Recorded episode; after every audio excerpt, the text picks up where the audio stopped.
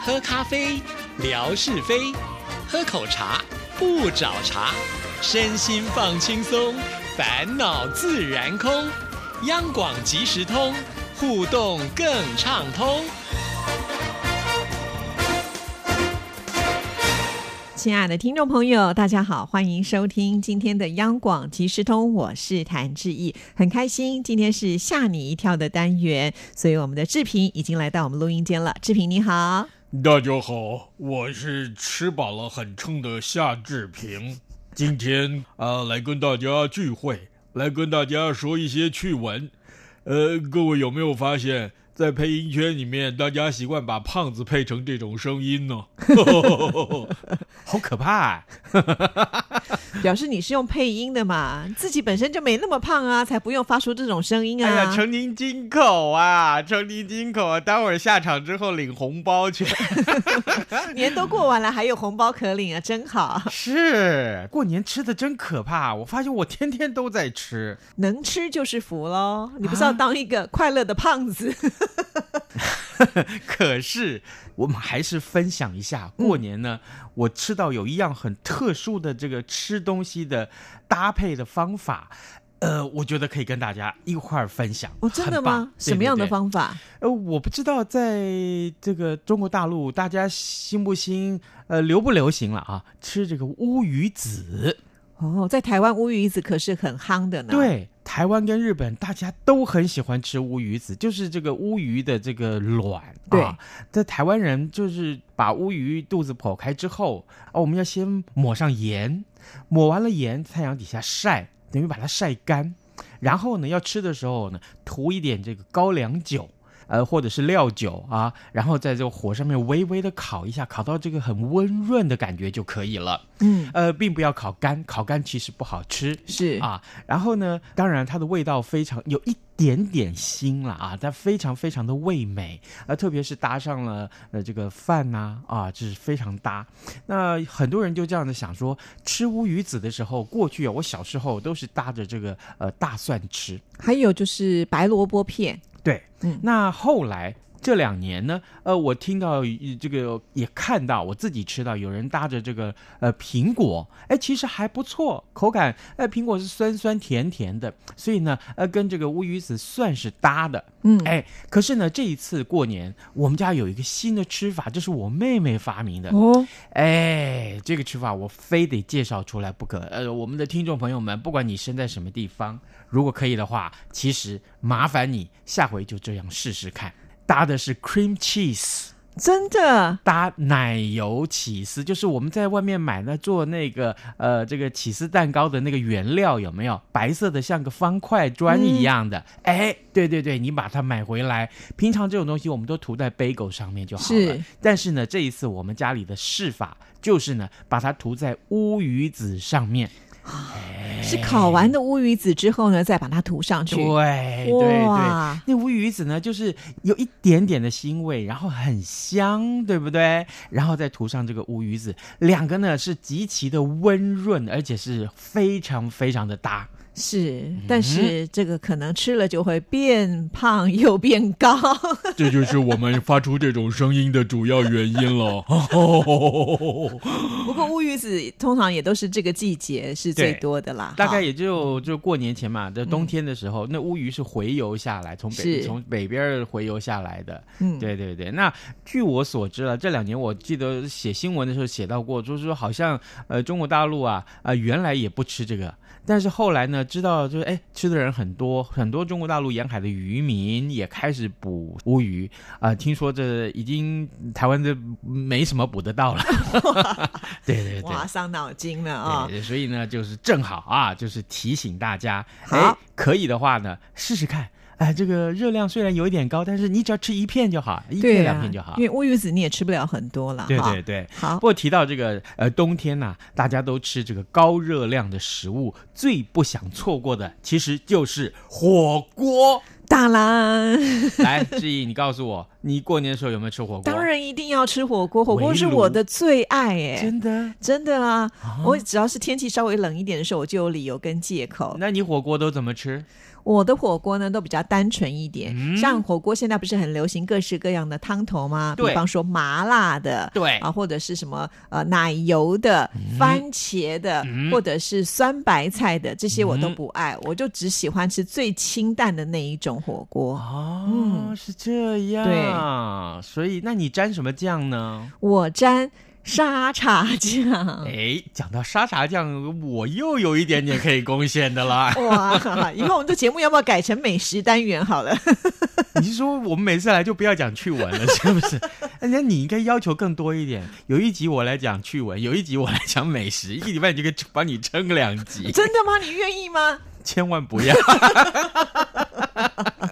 因为可以讲美食的人太多了啊，是，哎，对对，不过我跟你讲，这个讲到沙茶酱这件事情，嗯台南市啊，我我住台南市嘛，这沙茶酱啊，呃，有有一个非常有名的这个火锅啊，有一种火锅就叫沙茶火锅，嗯它就是一般的柴鱼或者是这个扁鱼下去呃这个炒炒炒出来的这个高汤，那最重要的是它里面还放了冬菜，啊哎，这冬菜也是腌制的，是所以呢，这两样东西加起来，那汤就变得非常非常的味美。哦，那呃嗯刚才你就提到了这个炒沙茶，我就想到，难道是汕头？可是你又加了冬菜之后呢，对对对又是另外一种味道。呃，其实，在台南是很夯这种火锅，嗯非常的夯。那这个火锅呢，呃，台南有一家很有名的火锅店叫做小豪洲。那我记得我小时候呢，就经常去小豪洲吃这个沙茶火锅，不夸张啊，在那条巷子，我们讲那个原来那叫延平戏院旁边有一条巷子里面就开了这么一家小豪洲沙茶火锅。那那条巷子里面，后来他生意太好了，呃，一下从一个店面就扩张成，我记得我小时候就已经扩张成三四个店面了。哇，那到最近啊，对，最近我这一趟回去台南，我才知道，原来那一整条巷子都被他们买下来，至少有七八个店面，至少有在七一条八个街店面他开七八个店面，对那台南人是天天都去那里吃火锅喽。哎，观光客后来很多哦哎，外来的观光客也都到那儿去吃了。是那重点来了， 讲了这么久，它的沙茶酱啊，嗯那我告诉你，那真是志毅最爱吃的沙茶酱。真的吗？嗯你还没有好吃我过没有对不住过对台南，不然的话，我现在应该也变成一头。呃 没有这个想到这件事情，就想到我呢本来答应啊，嗯这个这个北部的邻居，还有我们的这个好的同事叫 Taco 啊，嗯对对对，那他他也托我带这个这个啊，我沙竟茶然不酱，知道。哎，可是我忘了，。哦，那你就只好再回去一趟喽对对对，我那这回次去就要的时算候。上我的喽。干脆我就来批发，哎，这个上了志毅的节目，还可以另辟生财之路啊！哎，最重点，重点，我就是吃这个沙茶酱长大的。 哦哇，今天真的是回到我们的主题是要讲火锅吧， 对不对？扯了半天， 会不会这梗铺的太远了？ 不是这样的，因为我看到这则，呃，这个呃，吃火锅啊，这火锅里面有菜有肉，经过高温的烹煮，容易溶出这个高钠跟高普林。那这些火锅的这个呃，里面有这些个像高钠、高普林以后，你吃下肚以后，其实对身体的影响很大。嗯，肥胖一点的朋友，像我啦，像范崇光啦啊， 就要小心一点，因为多吃了这种汤，喝了这种汤，其实容易呃发作痛风，呃嗯甚至于伤肾。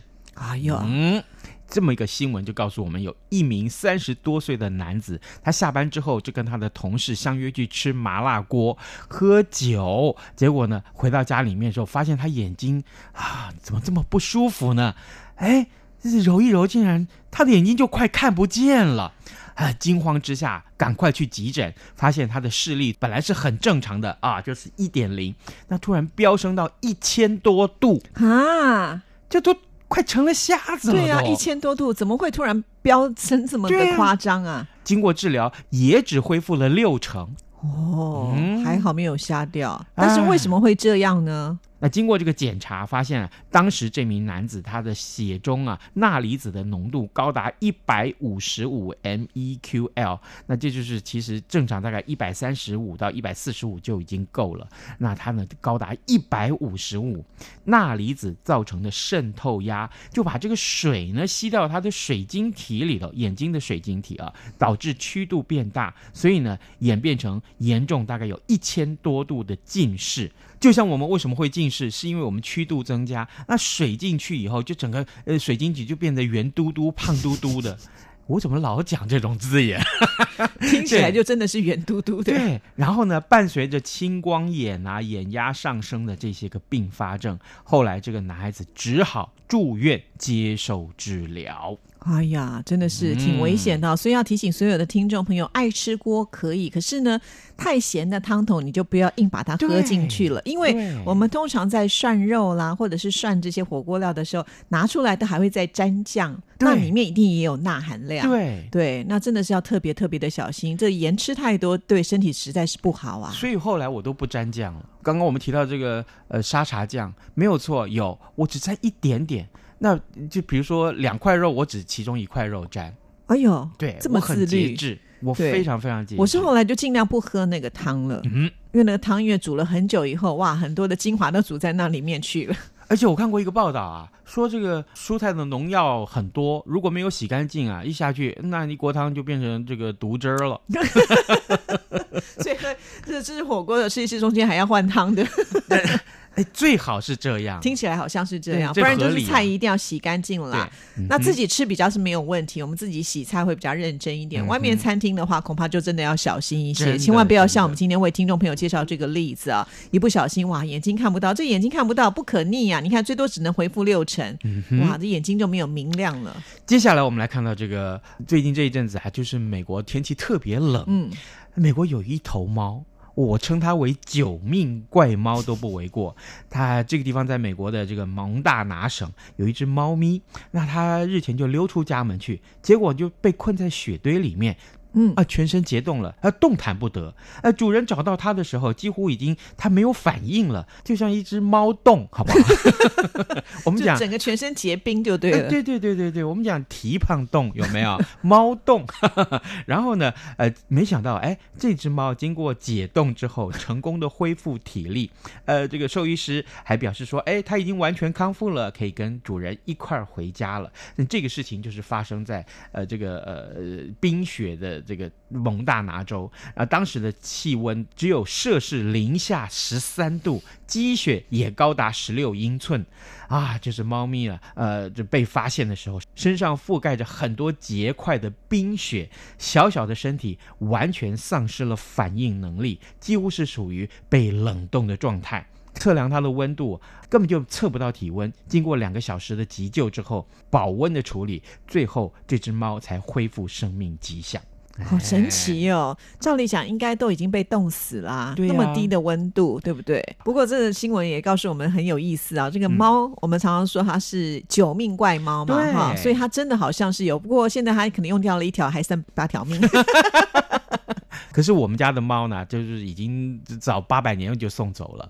对，这个太太怀孕的时候就已经送走了。不然你要把它拿去冰冻库冰看 看嘛。我倒真想试试看，千万不要，那是虐待动物。啊，也对耶，对，那是会对被耶告的一。想到这个，我又想到另外一个典故了。 哎，咱们的歌仔戏天王杨丽花，她真的曾经干过这件糗事。为什么？么？哎，这个杨丽花酒量很好。是啊，跟很多姊妹们常常相聚喝酒。哎，她很不容易喝醉的。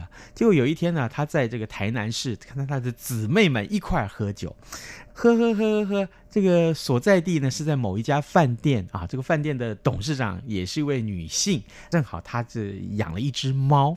那这个杨丽花那天喝醉了呀，然后呢，她就把这只猫抱起来亲了亲它，她就说：“哦，米菲呀，来，我带你去睡觉。然后就打开那个冰箱，就把猫放进去。真的还假的？ 为什么我知道这件事情呢？为什？么呢？因为当时有一个人在场，他告诉我这件事情。哦那个人就是我妈妈。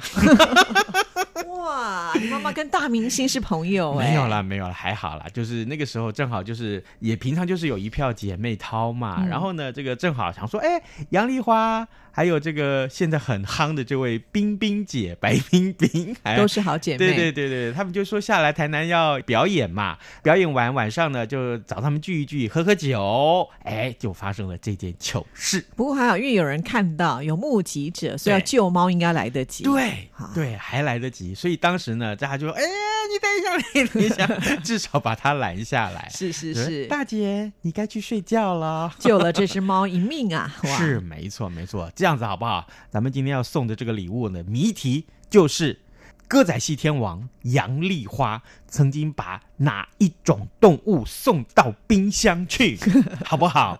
哎，这个谜题简单了啊、很简单，是只有是一是个字。我们送对 CD 对不对？对，而且送是 CD 新。世纪的钢琴演奏 CD。哎，我喜欢这种音乐。我也很喜欢，嗯我觉得只要是心情烦躁的时候听一听，真的是会很舒服。，对，真嗯的真的好，这个这件事情告诉我们，这个喝醉了啊， 千万不要把猫冰到冰箱里面去。哎是我把答案又讲了一遍。 其实，在我们今天的吓你一跳单元当中，有很多都是跟动物有关联的，嗯对不对？对对除了猫咪之外，还有什么呢？来，我们来看一看，大家对于这个鳄鱼觉得很恐惧，对不对？是是好，但是你不要怕，鳄鱼也是有方法治的。怎么治？这个新闻告诉我们，在菲律宾有这么一个小男生，他才十二岁。嗯，有一天呢，他去池塘边玩，啊，不小心就被鳄鱼嘣咬走哎了。呦，怎么办？对他爸爸在旁边啊，看到非常非常惊吓，想说怎么办，就猛打那个鳄鱼。可是鳄鱼皮这么厚，你打是它也不会痛啊。 对，怎么办？只好呢，用这个其人之道还治其人之身。这个爸爸也去咬鳄鱼，等一下，鳄鱼的是牙齿是尖锐的，对啊对。可是我们一般的人的牙齿哪有办法去咬鳄鱼？而且鳄鱼皮这么的厚，重点是鳄鱼的咬合力很强，对，对不对？它的这个牙齿的结构，它嘴巴的结构，它的咬合力，听说是人类至少是几百倍不止。一定的啊。对，然后你所谁以那么大张嘴？然后它呢，它咬到这个小男生，它就想往水里面拖，是啊，那这个爸爸当然就惊慌，赶快跑到水里面，趁他还没有跑远，他就想说：“那我赶快咬他，咬住那鳄鱼的脚。哦”，哎，看来好像鳄鱼的脚的那个皮没这么的厚，是吗？我不知道，我没咬过。 感觉上嘛，因为如果它像它背上那个凸起的那个，不是拿来做什么名牌皮包，那个嗯很硬的，奇迹发生了，嗯奇迹发生了。这个鳄鱼突然觉得痛啊，嘴巴一张开，那个小男孩就跑掉了。 哎呦，真的有用哦！哇，我真的觉得这是父爱的伟大， 因为人在那个紧急的时候，不是会分泌什么肾上腺素，对不对？嗯然后就会做出超过你本来应该可以的能力的好几倍。对，这让我想到一个故事，就是哎我小时候，我说应该很小吧，应该幼稚园左右的时候，那我们家后院的地方啊，有那个大水排沟，嗯啊，那有一次呢，我在那边玩玩玩就掉下去，啊嗯对，掉下去的时候呢，我妈妈就跟着跳下来耶，啊，哦，那个应该也有一个一公尺高吧？啊那我印象很深刻。然后那当然那个水不是很多啦，对对浅浅的。对对嗯可是因为我很小，那我妈妈就跳下来救我，然后呢、再想尽办法帮我把它拉上去。哦我就觉得啊，那个也就是妈妈的一种伟大。你说平常妈妈怎么敢去跳那个水沟，对不对？这么说，人一定要经过这么一跳，或是经过这样一个灾难，声音才会变得非常美喽。 为什么这个哪有关联？因为我也有类似的经验，你是掉到哪里去？我是骑脚踏车的时嗯候不小心摔到水沟里面，那水沟真的很深，至少有一公尺。哎呦，对，那怎么办呢、那摔继的续头，继续在里面骑。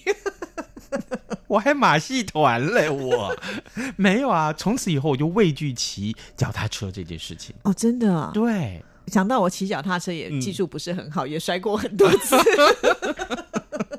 所以到现在，每一次啊，嗯比如说我们去那个，像在台湾不是有很多的脚踏车的步道，尤其在什么淡水那边，嗯啊对对对那有的时候对对它就是一个类似像木头的桥，啊嗯嗯嗯左右边是没有栏杆。对对我每次对经过那种，我都还是会紧张哎、哦，对，那我教你嗯 一招，下回就不紧张，把眼睛蒙起来，好好不好？看不到就不会紧张，就直直骑就好了你。少来，等一下掉下去更快啊我。是说真的，真的这样不会紧张。可是哦，你知道，因为在骑风景名胜地区的步道上，一定有很多的其他的脚踏车，啊，对，对，所以你这样会撞到别人。所以每次有时候别人逼近我的时候，我也会紧张。后来我想说，我本来是要来休闲放松心情，搞得自己紧张兮兮的对。我们今天真的把我们自己的糗事都爆出来给听众朋友知道，那有什么问题？ 我糗事可多了。好吧，就留到下次讲喽。那谢谢志平，谢谢，好拜拜，拜。拜。